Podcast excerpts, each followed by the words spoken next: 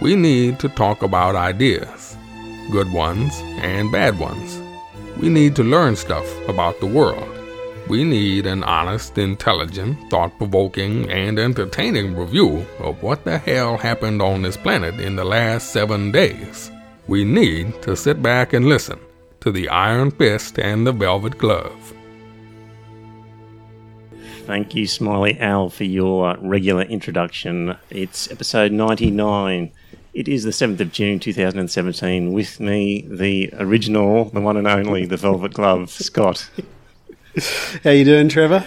I'm going well, Scott. Uh, episode 100 next week. That's going to be good.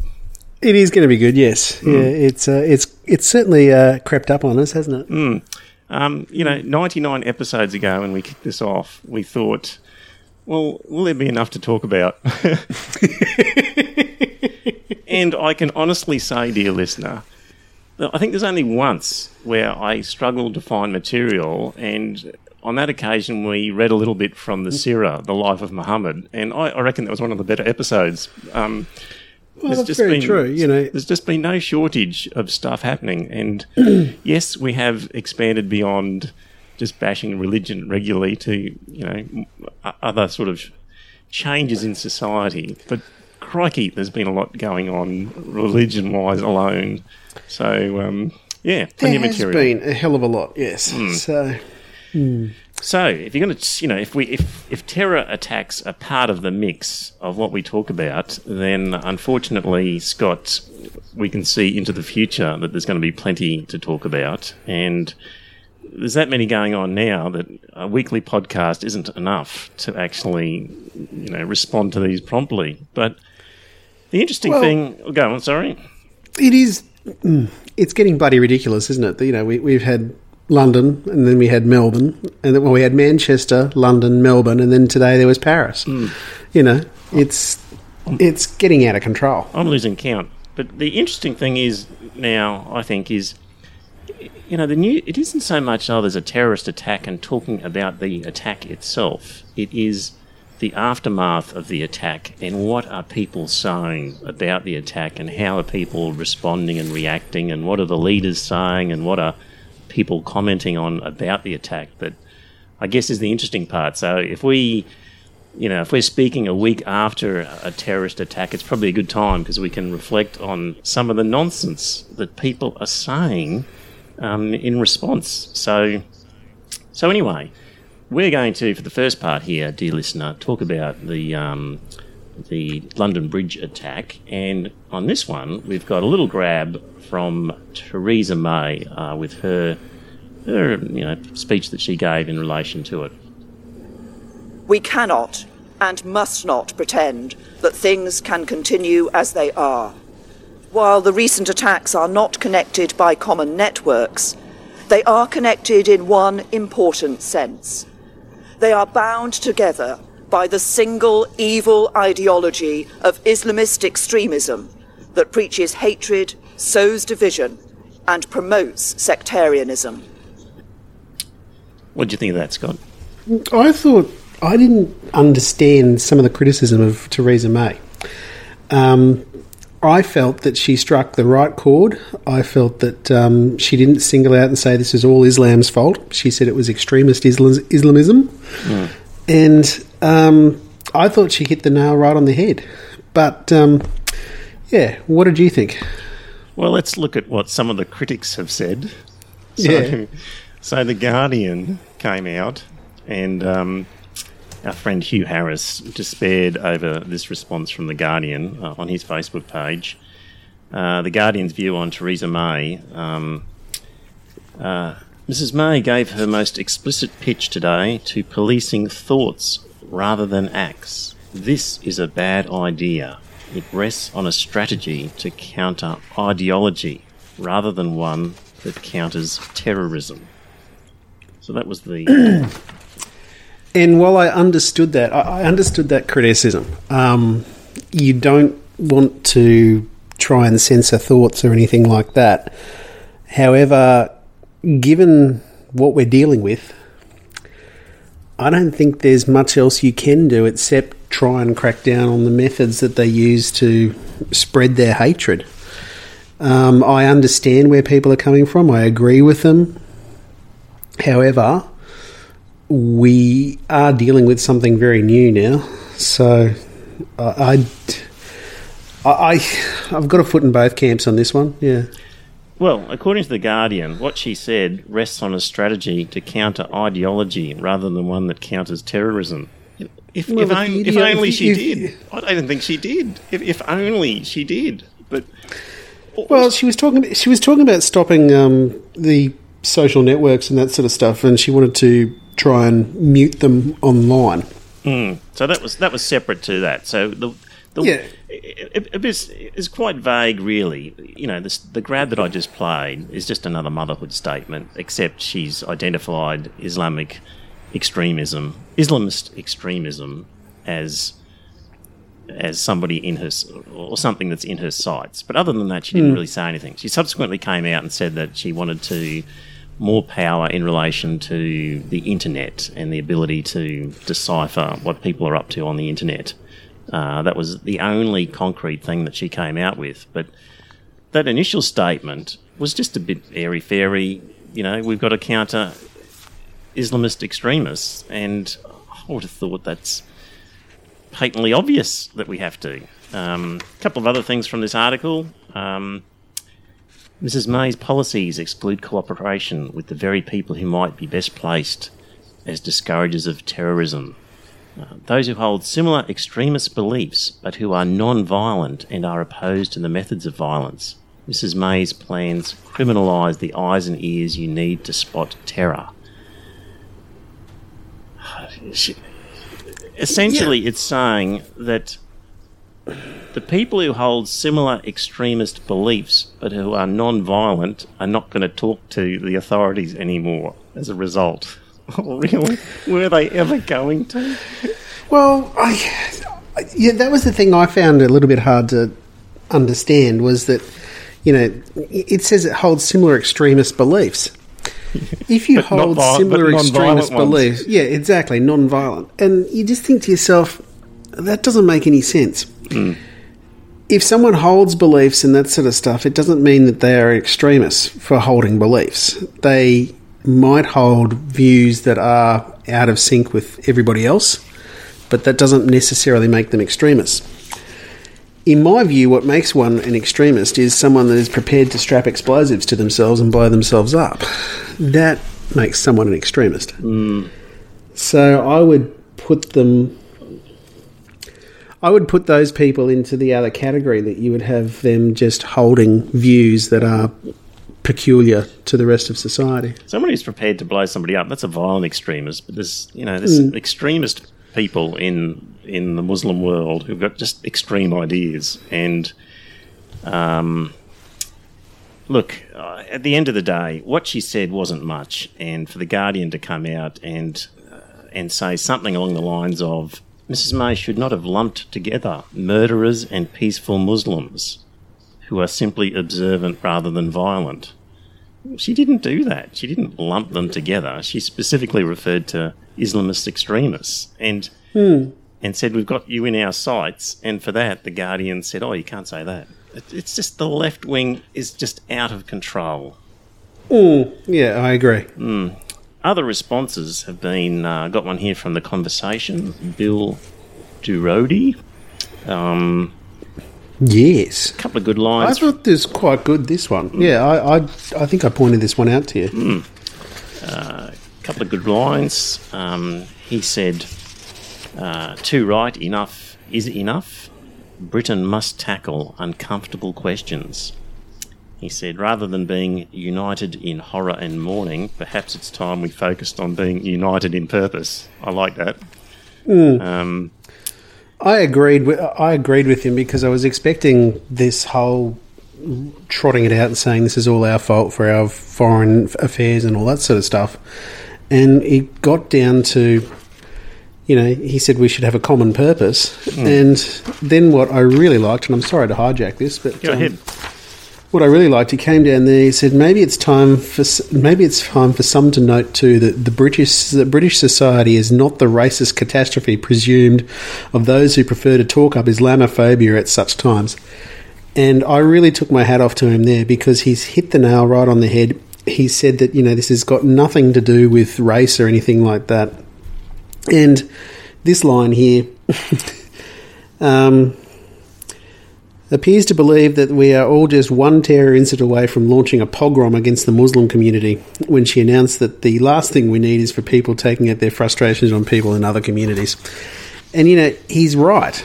It is ridiculous that um, the UK should automatically feel guilty and run and cry and that sort of stuff and say that they're racist because they're not. Mm, that was good criticism of the Metropolitan Police Commissioner, Cressida Dick, who said, hmm. you know, the last thing we need is people taking out their frustrations on people in other communities.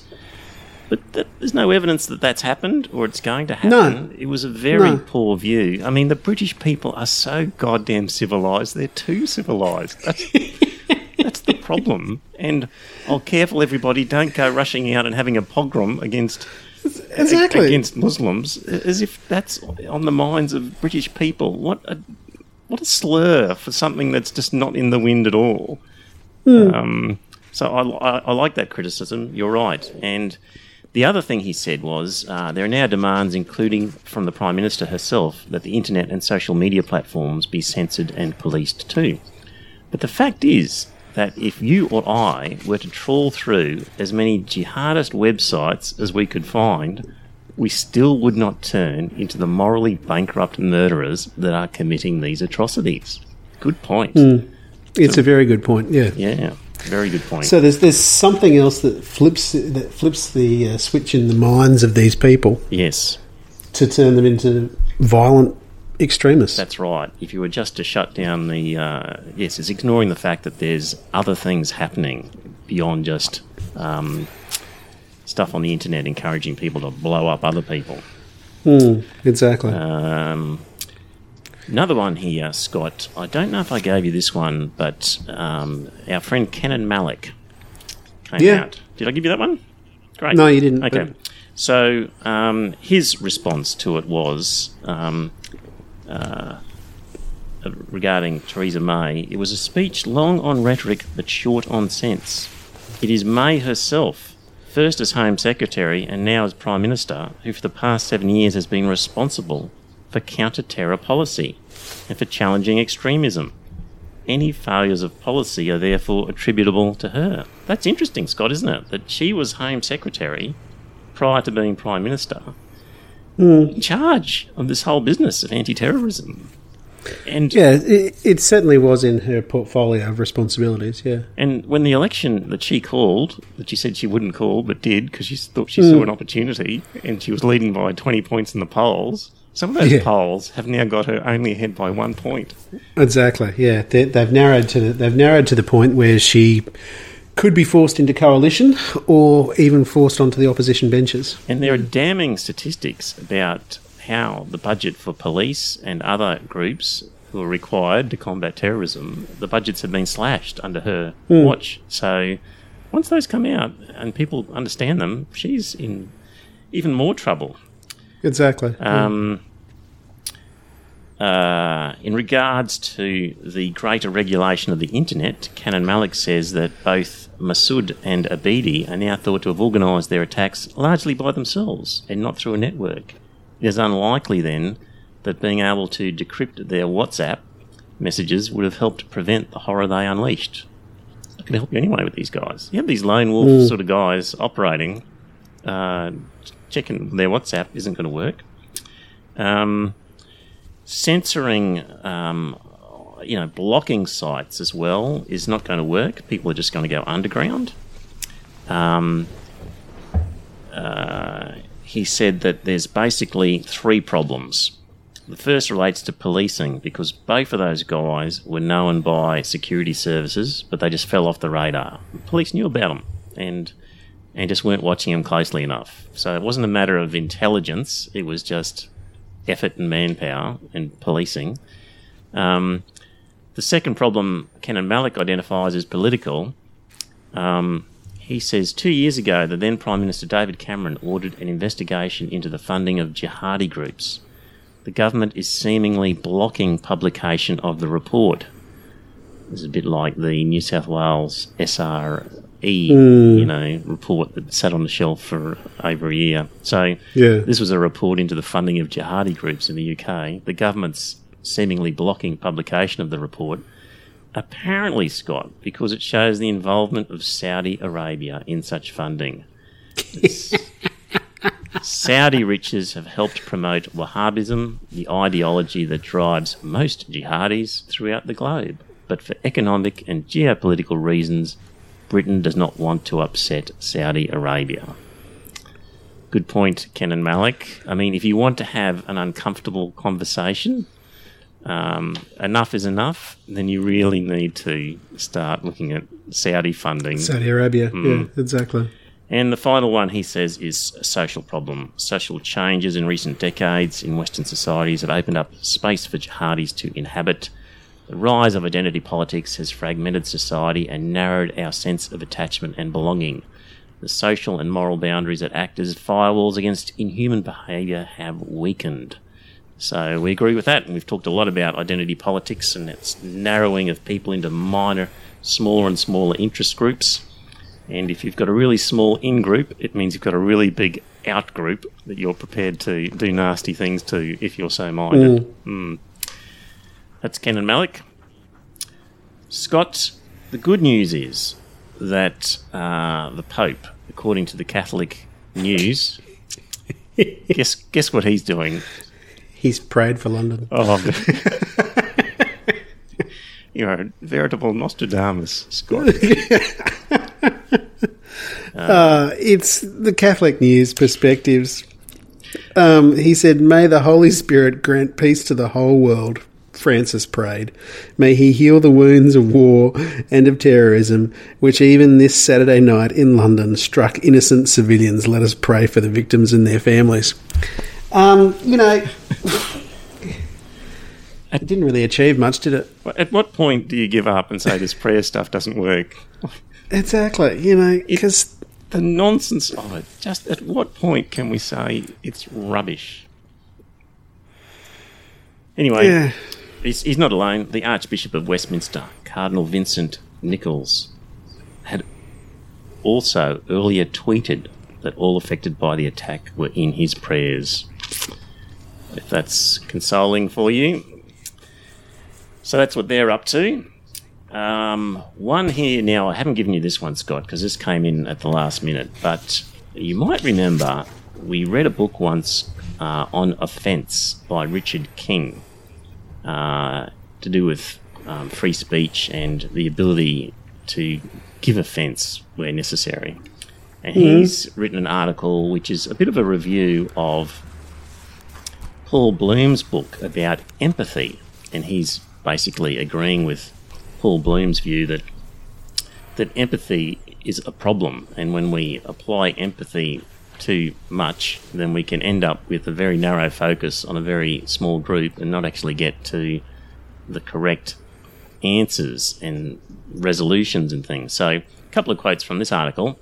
Um, not only are we more likely to feel empathy for those who tend to look like us, a fact not always conducive to the universalism in, in which calls for more compassion often come couched, but we also tend to lavish our empathy on what's called the identifiable victim. For example, there will be circumstances in which it is necessary to deny someone a job, a job in mining coal, say, in order to secure the future happiness and health of people not yet born. In such a scenario, empathy can be an obstacle and it can lead us to make the wrong decision. And he, in the article, is accusing the left of applying empathy too much to victims and therefore arriving at the wrong results, and uh, notes that we treat empathy as a virtue in itself. Uh, um, he thinks it's a symptom of political confusion, especially on the progressive side of the line, where a politics of conspicuous compassion uh, serves as both the remedy for the erosion of social solidarity and as a stand in for political uh, solidarity. Blah, blah, blah. bit further down, here's one thing that I'm sure I'll be quoting later on. Scott, we in the past have talked about trickle down economics Mm-hmm. and saying it just doesn't work. It gets quoted a lot, but it doesn't work. Uh, he's got a theory that he's putting, putting forward down here. Um, trickle down model of social change is at work. Raise awareness, end the stigma, use the right words, avoid the wrong ones, congratulate organisations when they set the right tone, tell them off when they fail to do so, and above all, show you care and entreat others to care as much as you do. Um, do all that, and slowly but surely we will arrive at a just society. Uh, in the same way, he's saying, and of course that just doesn't work. So, where we've got calls for unity, calls for love, calls for compassion, if we all just hold hands and kumbaya, sing kumbaya, he's, he's saying that that is a theory of, of trickle down social change, where the love will just trickle down to where it's needed. and in the same way that trickle down economics doesn't work, uh, trickle down love doesn't work Doesn't either. work it's, either. It's No. not getting to where it's needed. I like that. Trickle down. Yeah. Yes.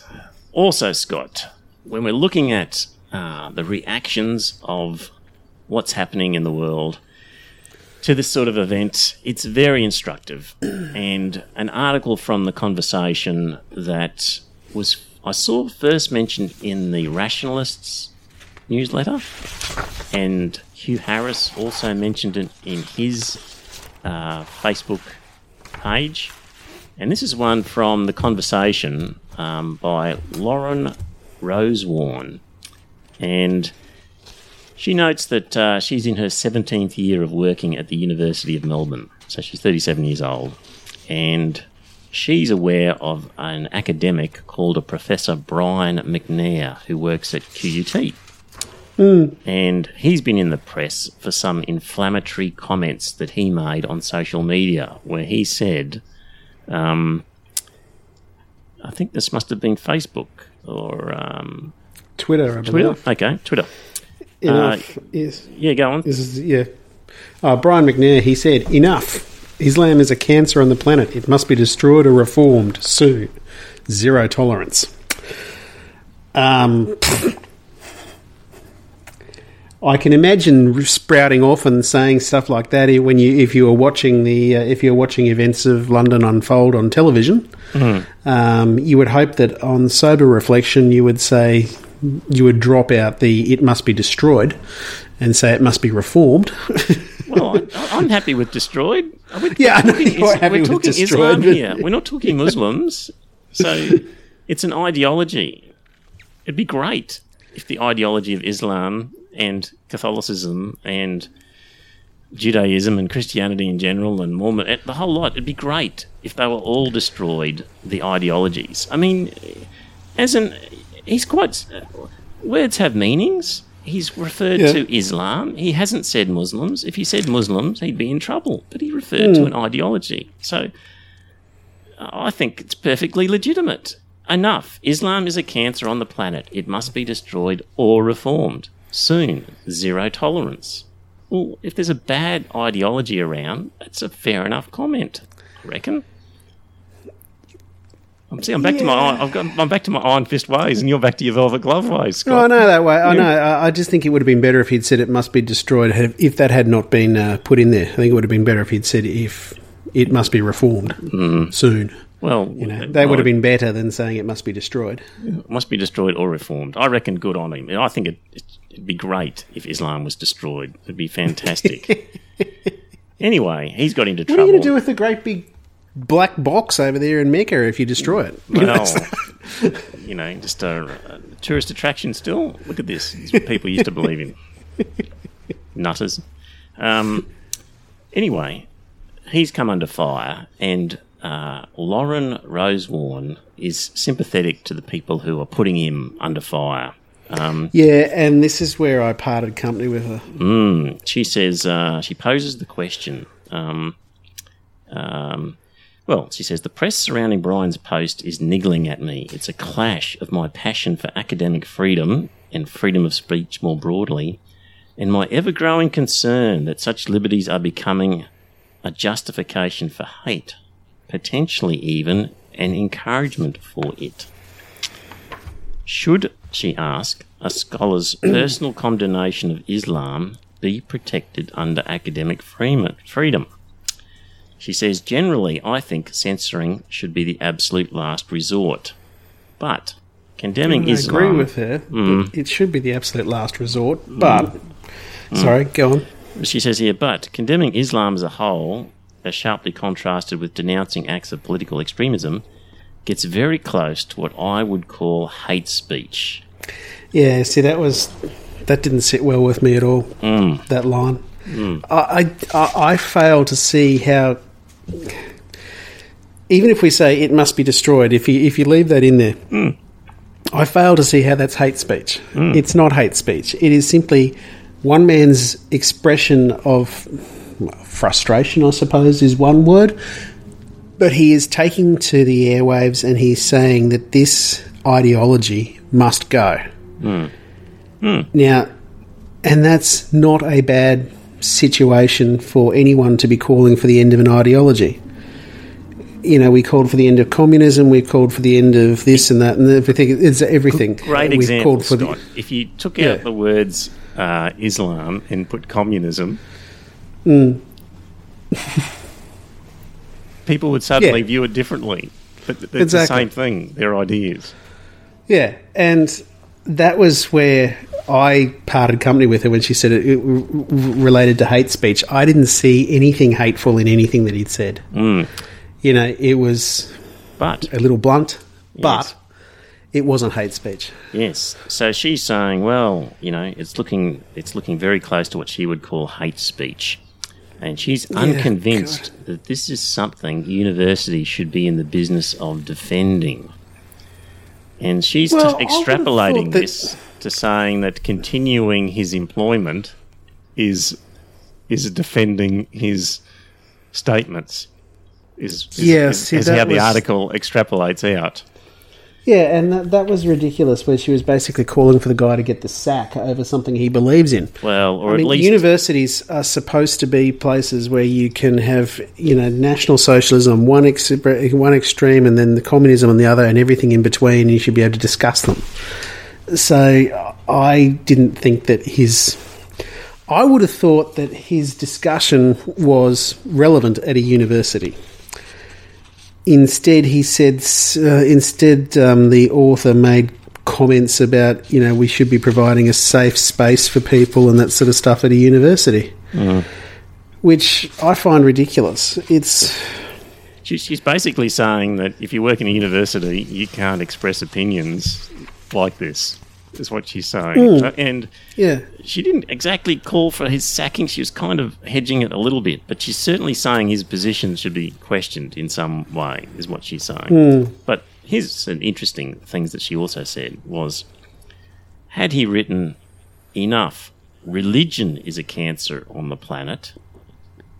Well, I'd have questioned his timing. As a feminist atheist, I'll always make a little space to debate the negative impact of faith on women. So she would have been okay with that if he'd have Yeah, said see, religion is a cancer.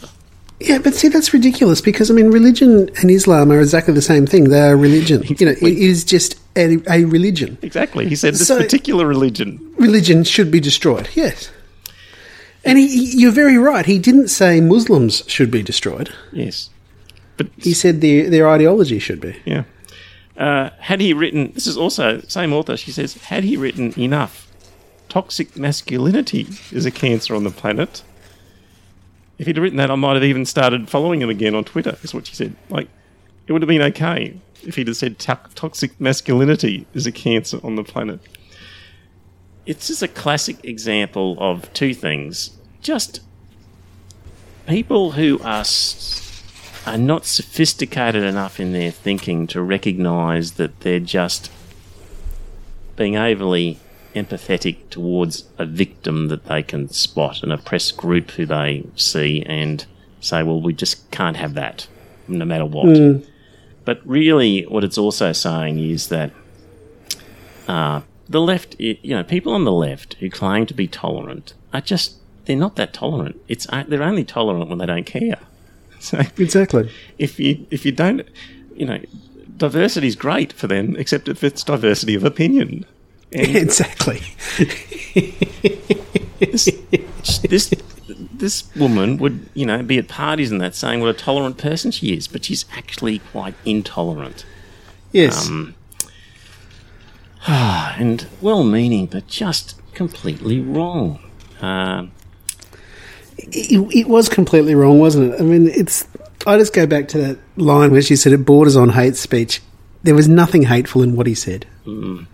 So, you know, well, I hope that Brian McNair has got tenure because with friends like Lauren around, um, putting pressure on people like that, uh, you're in danger of losing your job. So, Exactly, if, if yeah. you, as an academic in Australia, come out and say something against the ideology of Islam, you're in danger of your leftist colleagues calling for your job position to be put under the microscope. It's appalling. It just is appalling. And to be accused of hate speech as well. So, so A, you're accused of hate speech. B, you know, calling to question your job. It, it is something out of a novel. It, you just, it, it's astounding to think that it's happening. Scott. Um, Trump. We'll just briefly mention him. Did you hear about his tweet? Apparently, in the middle of the night, he's lying in Is bed. this the one where, where he's, is this the one against Qatar or No, no? Okay, No, I haven't heard any other Trump's tweets is- this- lately. Go on. this is the one like somewhere early in early hours of the morning. Um, he's, he's tweeted, despite the constant negative press, covfefe. Have you heard about this? He just came out this word C O V F E F E, and his tweet was, Okay. despite the constant negative press, covfefe. Like it's it's a nonsense word. There's no such word, but Yeah. he, he obviously just then collapsed into bed. and that sat on the president's Twitter account for six hours or something, with people going, "What the hell's a covfefe? What, what, Exactly, What's, yeah. going on?" Eventually, I think it was deleted, um, and uh, I think he even joked, you know, people wondering what covfefe is. Interesting point I heard on this podcast, Scott.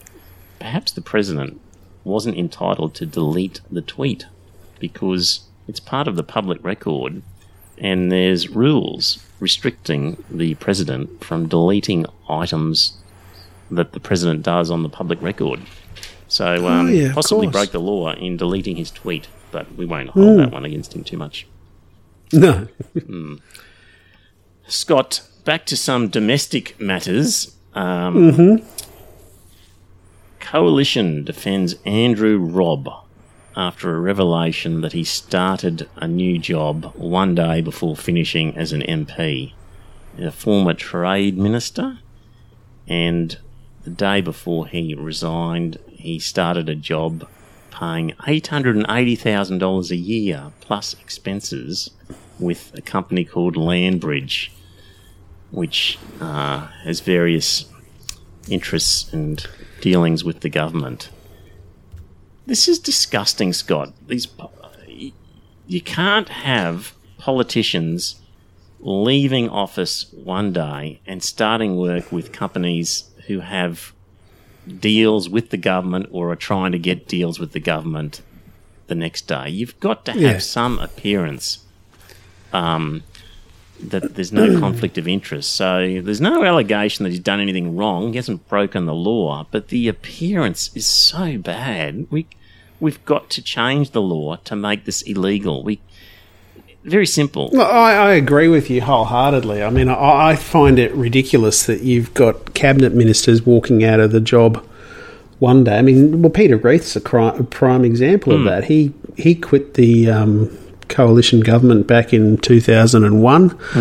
Um, you know, the the election everyone thought Howard had lost, and then he won it. And he turned up as a he, he left as defence minister, and then turned up the next week after the election as a, a lobbyist for defence industry. Mm-hmm. Which it's his bloody criminal. Actually, it really is shocking. It should be criminal. unfortunately It should be it's criminal. not. Yeah, hmm. You've, you've got to have the appearance that there are not conflicts of interest because, okay, you know, he hasn't done anything wrong yet, but gee, it makes you wonder what deals were done in in his time in office. W- were there deals done in his time in office um, with the inducement that when your time in office is finished, we'll give you a cushy job? That's the problem. Exactly, with this eight hundred sort and of- bucks a year. You know, That's- that's that's ridiculous. that's the problem when you have these sorts of things going on is people have asked the question oh i wonder if he did favours for them while they were in office while he was in office because he was going to be offered a cushy job afterwards so that's hmm. why you can't even if there's no evidence of skullduggery and of decisions being made that were the wrong decisions you just for appearances cannot do that. So the fix, the quicker that's fixed, Scott, the better. It's unbelievable that we haven't already. Well, it is crazy that we haven't fixed it already, and it is something that we really should fix, and we've got to fix it bloody quickly. Hmm. You know, even if you start off and say, well, you can't leave and go and work in an area that, you know, you had responsibility for for a period of five years. Hmm. And then after that, then you're going to end up with situations that you got rumours and that sort of stuff about, you know, companies cooperating and that type of thing. And then after that, you just have a blanket ban on them going into into private practice afterwards. You know, they. It is, you know, for someone like Malcolm Turnbull who has got a quite a extensive business background and that type of thing, it is going to be pretty hard to keep him locked up once his time's over. Um, he he will be on boards and that sort of stuff straight away. But I, I do find it ridiculous that you know you, you look at the. I'm going off track here a little bit, but if you look at if you look at the uh, the board representation, that sort of stuff amongst the parliamentarians, most of them aren't on boards. But the day after they retire, they all end up on boards. You know, and that is uh, that, that is ridiculous. And they end up on boards because the companies know that they'll be able to grease the wheels. So you know, being on boards of companies that don't have anything to do with government. Um, I, I'm struggling to think of some, but there's plenty of businesses around that don't actually have contracts with the government for starters. Like that, that should just be number one. But uh, and and lobbying efforts. So there's got to be ways of restricting them to to take on jobs where it's clear that they're not taking advantage or even if it's, it's not a case of taking advantage of their knowledge of the system, it's it's that they might have done things during their tenure in the system in order to get these jobs later on. That's part of the problem. Um, um, anyway, Richard Di Natale is apparently up for changing that, and while they're at it, they're going to look at banning um, corporate and foreign donations. I don't know if you saw the Four Corners report where there was um, stuff about uh, China. Mm. Yeah, I've still got to watch it, but it is. Hmm. Um, it was rather disturbing, wasn't it? Hmm. So Some of the allegations I read were pretty criminal. Hmm. I mean, lots and lots of money donated to these political parties. Why are they donating the money? Exactly. Because You know, they have an expectation that something will be done for them as a gonna- for them favour. exactly, and that that you know it really is. It's an area that should be so simple to fix. You simply say, if you're a foreign corporation, a foreign individual, whatever, you, you've got nothing to do with the, the political process. Therefore, you can't donate. Yep. Or I'd go as far as to say that you even if you're domestic, if you're Exactly. a domestic corporation or you're a domestic person, individual, Hmm. if you're handing over 20, 30,000, 100,000, 500,000, you're expecting something in return, a special Exactly. favour. Hmm. I I think that it, I think they've got to restrict, and I've said this before on this podcast. I think we've got to restrict the amount that an individual can give to a political party, and then we've got to have a blanket ban on money coming from hmm. companies, unions, churches, whatever. It should be such a You know. small amount, like $1,000 or something, that at the end of the day, you go, oh, well, okay, I can't see that affecting uh, his judgment because it's just small fish. So, um, so anyway. And you know, people people complaining that you know you're then going to have to rely on the public purse. I don't think you need to rely on the public purse. I think it would be beneficial for our democracy if we had our if our political machinations were trimmed back somewhat. Yeah, yep. And I reckon the politicians would probably like it because in America, they spend so much of their time having to gather money and beg for money on behalf of the party. It's soul destroying. And if there actually was a rule that said you can't do it, they'd probably go, "Oh, thank God for that! I don't have to do, I don't go through all that nonsense anymore." So, Exactly, actual yeah. parliamentarians should be in favour of it. Hmm. Well, speaking of which, Paul Pisasale, it'll be interesting to see what happens there. This is a uh, the mayor of Ipswich was walking He through resigned and- yesterday. Yes, apparently a few weeks ago, according to the Courier Mail, he was walking through the airport in Melbourne, I believe, and a sniffer dog was attracted to him and sat down beside him.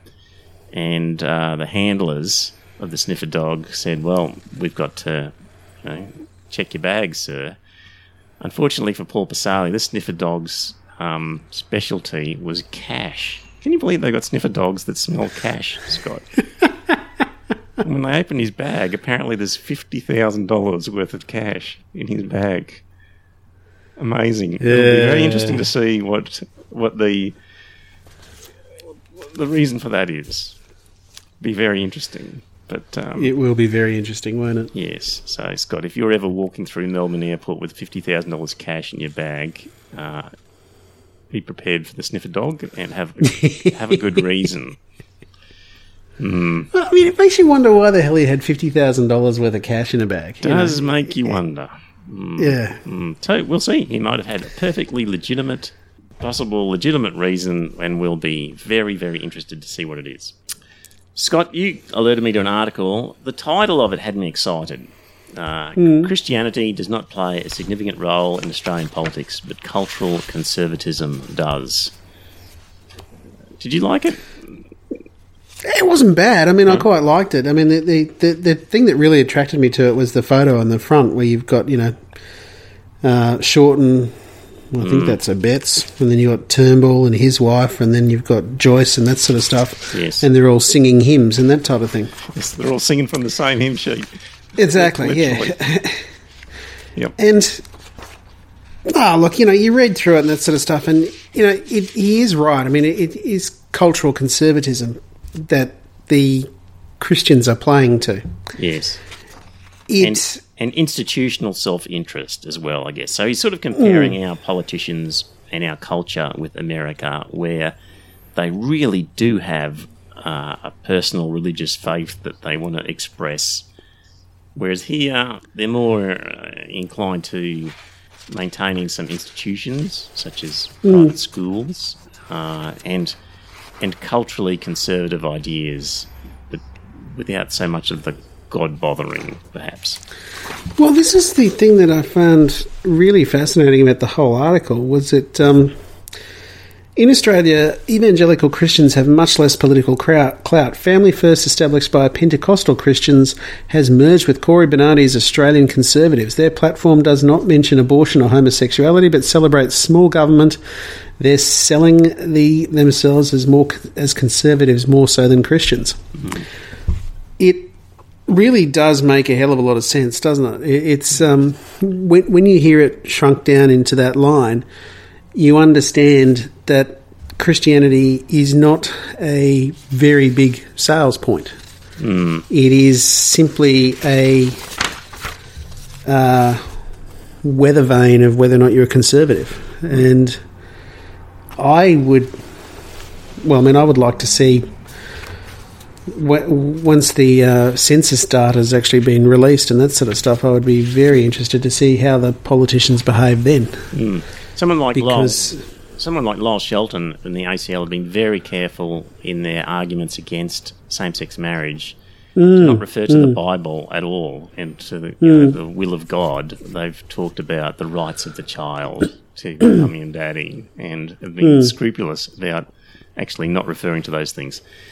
Not because they don't believe them, but just because they know that's not going to fly in this environment. Um, no, it, whereas- it really won't. yeah, whereas if they win the You know- good old US of A, it would have been um, top of the agenda.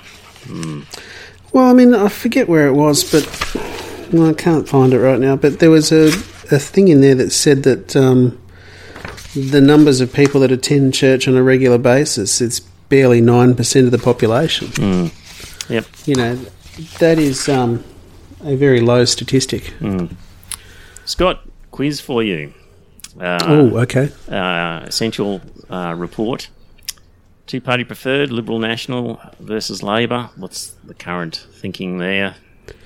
Uh, 52 to Labor, 48 to the Coalition. Very good, spot on. Um, Same sex marriage should be allowed to marry, should not be allowed, and don't know. Should be allowed to marry is 65, 70%. Uh, shouldn't be allowed to marry is 20, 25%. And the balance I don't know. 60% should be allowed to marry, 26 say not, 14 don't know. Um, should it be decided by Parliament or should it be decided by a national vote? Uh, this one I think has taken a haircut since the question was first asked.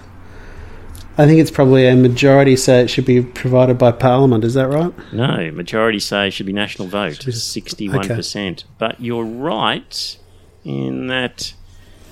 Um, let me just see. No, it's always been in the 60s%. Sorry. Okay. Um, now, foreign aid budget. Um, Scott, as far as you know, about how much of the federal budget is spent on foreign aid? Is it, dear listener, play this game at home? Uh, percentage of the federal budget spent on foreign aid less than 1%, 1%, about 2%, about 5%, more than 5%. It's about 2%. Scott, the correct answer is less than 1%. Less than 1%. Okay. Well, I've got it completely wrong then. Yeah. So, but in fact, your answer was the most common. 15% of respondents said that. So, less than 1%, 10% of the population said that. About 1% was 9% of the population. About 2% was said by 15% of the population. About 5% by 10% of the population. And more than 5% by 12% of the population. So, uh, even spread of people um, with the don't knows at 44%. So for less than one, one, two, five, and more than five was all around that 10, 12, 15% mark. Um, the correct um, amount of aid is less than 1%. Now, Scott, are we spending. That's bloody criminal, isn't it? Yeah. uh, are we spending too much or too little or about the right amount or don't know on foreign aid? Um, So, based on your statement that that's criminal, you would be saying I would say that we're not spending enough. However, yes, um, spending too little is what you'd be saying. the population would be saying that when we're spending too much on foreign aid, so I don't know how much of that would be. Probably 40% would say that. Very good, Scott. You're recovering here. 41% say that we spend too much on foreign aid. So here's the interesting thing, dear listener. If you've been listening carefully and not just zoning out on us here, we've got a lot of we've got a lot of people. Only 10% of people could actually nominate the correct answer. Only 10%. And then they've asked people, well, do you think we spend too much or too little? Um, there's another table here that says uh, it's a cross tabulation of the previous two questions. Um, it's it's asking uh, the second question and then looking at those who actually knew how much we actually spend as to whether they got the right, you know, how they react. So let's look at those people who correctly said it's under 1%. 24% of them think we're spending uh, too much, whereas 47% say we're spending too little. Um, overall, though, uh, which is in contrast to the overall. So when people know what we actually spend, then they're much more willing for us to spend more because they know it's not much. So that makes sense. So, Mm, exactly. uh, so yeah, the Australian population, uh, very little knowledge of how much we actually spend, and um, and uh, for people who did not know how much we spent on. So, so in answer to the first question, how much do we spend? There was forty-four percent just don't know. But then they asked those same people, do you reckon it's too much or not enough or too little? and 55% of them gave an answer. Like, Yeah. you've just said you don't know how much we spend, and now you're going to answer the second question as to whether it's too much or too little. Just interesting. It's Like, crazy. it? Surely 100% of those people should have said, Well, I said I don't know, so I don't know again. But no, 55% of them actually gave an answer and said, We spend too much. So, so they've said it to question one, I have no idea how much we spend. But in answer to question two, they said, It's too much. Because I get, well, that would be reasonable if you took the view that a dollar was too much. So hmm. it's possible. That would make sense.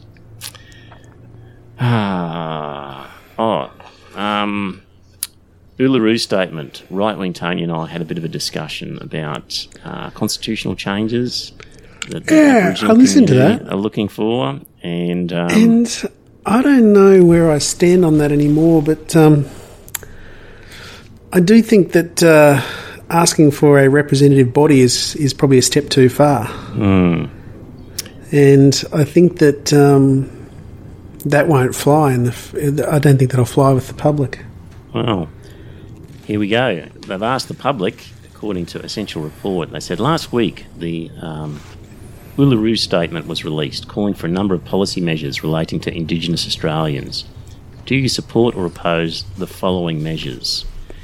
And they've listed four different ones there um, enshrining an Indigenous voice to Parliament in the Constitution, uh, negotiating a treaty, creating a treaty commission, creating a Truth and Reconciliation Commission. On all of those things, more people were in favour of it than were against, which surprises me. Is that me. right? Yes. It was a high level of support for people for any of the four options, which scares the bejesus out of me, Scott. It does scare me too, and I know that um, some of our more left wing listeners will accuse me of uh, racism when I say this, but I do think that we should, as a nation, concentrate on what unites us rather than what divides us.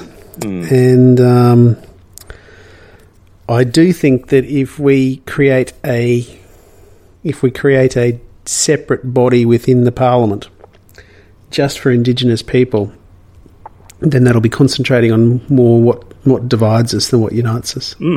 As well as being racist, in that certain people, depending on their It is racist, yeah. on their um, genealogy will be entitled to certain benefits, which isn't a good Hmm. idea. The other reason that it scares me, Scott, is that Noel Pearson could be well one of those people who gets elected to that position. And, uh, dear listener, language warning coming up because we are referring to we're not going to quote Noel Pearson, and and and this guy could get a little blue, yeah. swears like nobody else, and this article is about how much he swears. So turn the volume down if there are any children in the vicinity, and if you don't like swearing, maybe fast forward about five minutes to the next item. So, um, so last year, November twenty fifth, uh, where there was a meeting um, uh, of constitutional, you know, the usual suspects all at a meeting, and at it, uh, Noel Pearson put up his proposal and basically got feedback from the Prime Minister and others that it wasn't going to fly. And after the meeting, um, Pearson uh, verbally assaults Prime Minister Turnbull, and there are various witnesses to it, and uh, Liberal MP Warren Entsch was not at the meeting, but said he's been told by witnesses of what was said. And there are other people who um, are also seemingly able to confirm statements. But basically, this this people have the impression, oh, okay, let's allow the Aboriginal voice into our parliament and it'll all be reasonable and they'll do the right thing. And if Noel Pearson is one of them, then he might well stand up at point so at some point and use language like this. He's alleged to have called. Um, uh, let me just get this straight here. In the uh, Malcolm Turnbull. yeah. He, t- he called Malcolm Turnbull a white cunt. He called Indigenous Minister Ken Wyatt a black cunt. Indigenous Labor Senator Pat Dodson a fucking black cunt. he just at least he was non-discriminatory in his language. Like he, he Well, went for true, everybody. yeah. He just has got the foulest language, and this is the this, This is one is of the the- most eminent leaders of the Aboriginal community, and he just goes and he's- around racially abusing people. Well, This is the best they've the got to offer. This is the thing that I found absolutely disgusting was that um,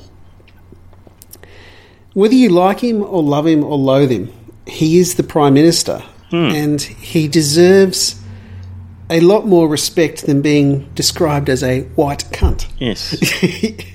you know, it is a. Ah, It's it's not a one-off event. Last year, Queensland Department of Education Director General Jim Watterson claimed in a letter to Pearson that he'd been abused and that he had abused and intimidated department staff, calling some ass coverer, maggot, and bucket of shit. Uh, last year, Pearson denied he had abused Queensland Minister for Education Kate Jones, calling her a fucking white cunt. Ms. Jones stands by the claims. Um, he talks of racism and bigotry. Uh, you can't talk with a degree of piousness if you yourself are prepared to stoop to using racist terms. He's an awful man, and this is one of the characters who could well be lobbed into Parliament as part of the various commissions and Aboriginal groups that they're planning to have there, Scott. It's just terrible. That's the best. Well, you know, I mean, I, I honestly don't really think that language should uh, count that much for people and your judgment of people, but in that particular case, there, it really is. It is. It is so crude Yes. that it is. Um, it's really. It's really beyond the pale. It, it really is absolutely offensive, and he really ought to be ashamed of himself. Yeah. And like I said, you know, like him, love him, loathe him, whatever. Turnbull is the prime minister, and he deserves a lot more respect than that. Hmm. Scott, we've got some great patrons out there. Let's see if we can get a few more. Dear listener, not too long ago, you looked at your podcast app and saw that a new episode of the Iron Fist and Velvet Glove podcast was available to download. Did you silently think to yourself, wait, a new podcast? I like listening to those guys. If so, then you qualify as a potential donor to the podcast. Your donation will help cover some expenses, but more importantly, your donation tells the boys that they are on the right track and to keep up the good work. A dollar a show is all they ask. Go to their website at ironfistvelvetglove.com.au and click on the donations link. I should have mentioned uh, with the thank you, Smiley Owl, for that. Again, you've done a great job for us. Um, the beginning with his Morgan Freeman impersonation, the Shawshank, the Shawshank Redemption was on TV the other night, Yeah, and I was watching it, and all I could think of was Smiley Owl's introduction for our podcast with his Morgan Freeman impersonation. Anyway, thank you, Sean, Alex, Jason, Grant, John, Craig, Janelle, Al, and Ken, who are supporting the podcast. And guys, um, I've sent you an email about uh, something, and I haven't heard back from Alex, John, or Al. So if you guys check your email from Patreon and uh, have a look at a little message I've sent there, and uh, get back to me as to whether you can make it or not. So, so that's that. Um, Scott. Um, oh well, again with right wing Tony last week, we we mentioned. Um, well, we rekindled. we, we rekindled our um, "You cannot be curious" moment with Margaret Court. Yes. and uh, we'll, we'll, look, we'll just give it one more go. You can't be serious, man. You cannot be serious! Here's an article which is uh, titled, it's still on Margaret Court. Um, Homosexuality is a plot to brainwash children, says leader of organisation that actually brainwashes children. um, says here, you know, the thing is, she doesn't see any irony in this, does she? No, no, she doesn't. Um, uh, uh, because Margaret Court has said they're after our young ones. That's what they're after. Uh, she told a radio station yesterday.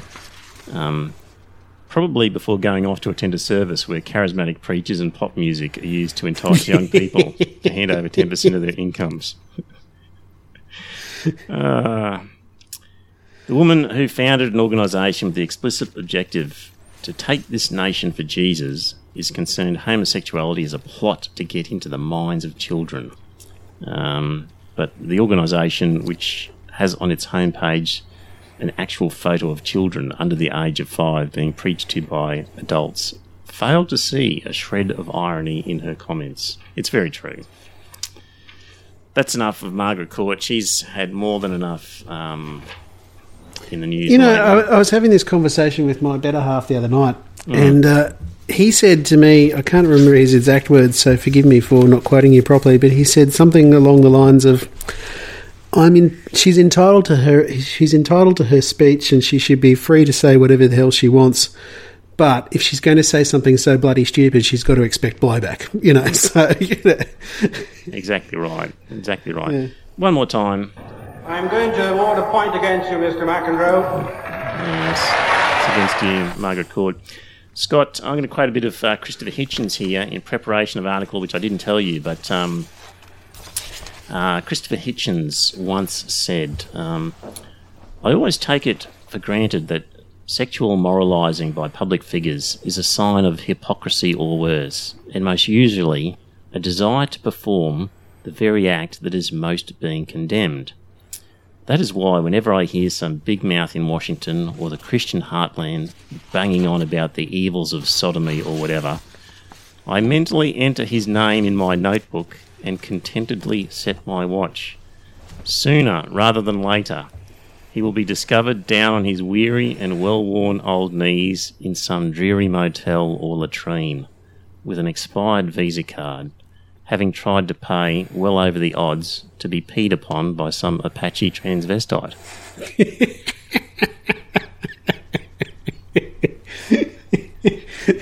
he had such a way with words, didn't he? Yeah. Oh, so good.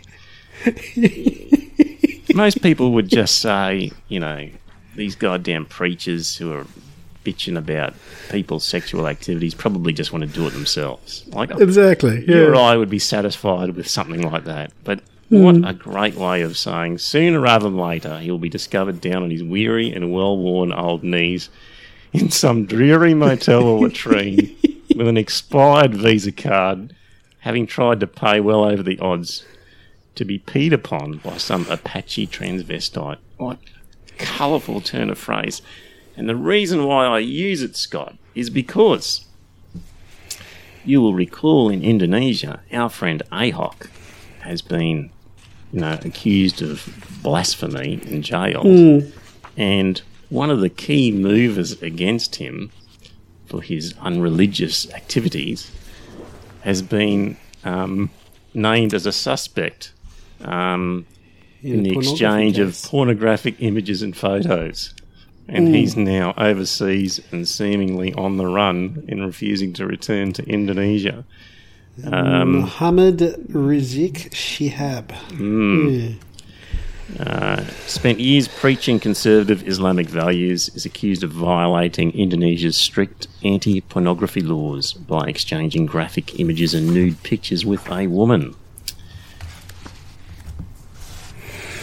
Christopher Hitchens was um, had this sort of character in mind, and it's interesting, Scott, isn't it? Is this this is how politics is played, Indonesian style, is it? Like who knows? He could be completely innocent, and and Oh, He could be completely innocent, but it does make you wonder, doesn't it? Mm, but it could just be the Indonesian hardball politics saying, right, uh, you've done your dirty work, now we're going to get you back. Who knows? Who knows where the truth lies? Scott, um, I didn't tell you this one, but um, Trans Pacific Partnership. Ah, we cannot kill this beast off. It just refuses to die. This Yeah, I understand that. I mean, provided you got rid of the uh, investor state dispute resolution courts and that sort of stuff, it's not a bad, not a bad uh, agreement if you get rid of that. if But you keep it in, it doesn't do anything anyway except protect, you know, big companies. Help them make more money, at the, and move their patents around. Apparently, um, well, Essential Report said um, it was recently announced the number of countries, including Australia, will resume no- negotiating the Trans Pacific Partnership without the United States, who have withdrawn from the agreement. Yeah, And see, I found that ridiculous because even Japan had said there was no point going into it if, if the America wasn't involved. You would hope so, wouldn't you? But um, they've then asked Australians whether they think a TPP would be good or bad for the following. And they've listed companies, mining companies, businesses, beef farmers, consumers, the Australian economy in general, dairy farms, Australian workers, small businesses. You know, they said, do you think these groups will benefit from a free trade agreement? And they've said most Australians think yes to all of those. So the majority of Australians still think a TPP is a great idea. That's scary, Scott. I think it is. It is. It is when you've still got investor state dispute resolution clauses in there. But without those, it's not a bad not a bad agreement. Um, Catholics Um, mo- are sort of motivating their forces. They're gathering them all together. They're not happy with the school funding agreement, even though they still get more money than they currently get, which is way more than they deserve. And a Catholic school in Melbourne's southeast is basically barred kids from ca- casual clothes day unless their parents sign a letter opposing the Gonski moves that have been proposed. So, Yeah, I, I read that and I thought to myself, how churlish can you get? Hmm.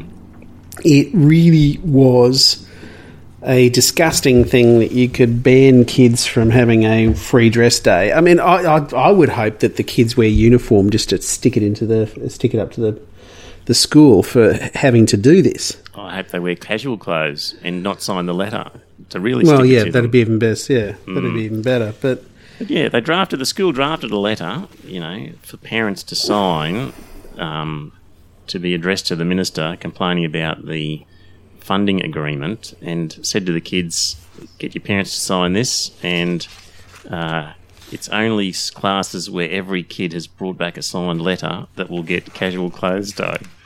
So heaven help the kid, the one kid who doesn't bring the letter home. Oh, Exactly. You know, it's um. Where is it? It was something Birmingham said. He's. Um. Okay. It also prompted Simon to phone the school on Friday to inform it that it would receive an additional five point nine million dollars of federal funding over the next decade. You know, it's it's bloody criminal that the Catholics have taken to these sorts of lengths to argue that their special case should be defended. It's even more criminal that uh, the funding is given to them in one lump sum to be divvied up amongst the schools the way they choose rather than the way the Commonwealth chooses. And, you know, we've already seen that they don't apportion the money the way the Commonwealth thinks it should be apportioned. And it's um, bloody criminal that they've um, gone to those links to say to kids, "Oh, if you want a free free dress day, you got to, you got to get your parents to sign this." You know that that's bloody criminal. That is. It's it's really wrong. Anyway, Scott, at some stage in the next 100 episodes, I'm going to get an expert on education funding because we've seen different ones in the conversation with different articles, and we're going to go through uh, education funding 101 because it's such a complicated thing to get people's heads around. But um, that's coming up. So, Scott, I reckon that is enough for episode 99, and. Um, um, we're going to have a little celebration this weekend. You and I and a few people, which will be good. We might record a little bit of that, and we'll be back for a, a, bump, a bumper edition, episode 100 next week. you- you're building up people's expectations of us. yeah, well, I don't know. I'm not sure what we're going to do, but anyway, we'll come up with something. So, anyway, dear listener, thanks for tuning in again. Thank you very much for listening. And, uh, and we will um, talk to you next week. See you. Talk to you next week. Bye now. Well, dear listener, did you enjoy that episode of the podcast? If you did, I've got a favour to ask. Uh, first up, tell some friends, let them know about the podcast. You'll be discussing something at some time, and you might be repeating something I've said. And when you're talking to your friends, say, Hey, I heard this on this podcast, and it's worth listening to. And maybe pick an episode that you think's a good one and direct them to it.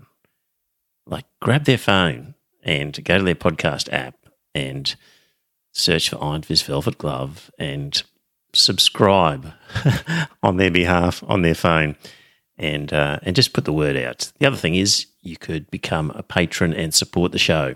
So if you go to our website, you'll see a link to Patreon, and there are some different options for subscribing and paying per episode. And really, the amount that you pay depends on what you get from the podcast. So there's different levels ranging from $1.50 Australian to I think $10 and various ones in between. It's really what do you think it's worth? Is it worth a cup of coffee?